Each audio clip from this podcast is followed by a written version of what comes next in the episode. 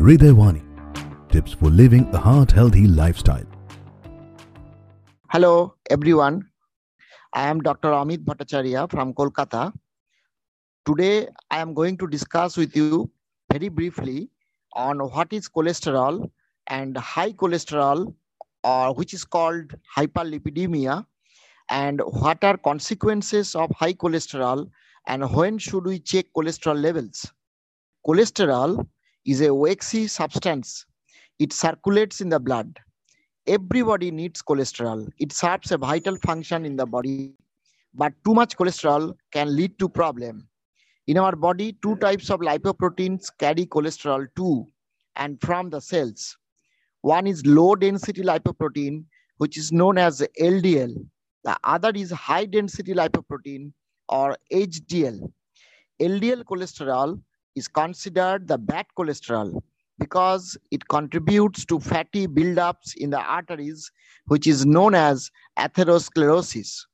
This narrows the arteries and increases the risk for heart attack, stroke, and peripheral artery disease or PAD. On the other hand, HDL cholesterol considered as good cholesterol because a healthy level may protect against heart attack and stroke. Triglycerides are the most common type of fat in the body. They store excess energy from your diet. Hyperlipidemia means your blood has too many fats, such as cholesterol and triglycerides. If someone diagnosed with hyperlipidemia, then there is increase in the risk for heart attack, stroke, and peripheral artery disease in those individuals.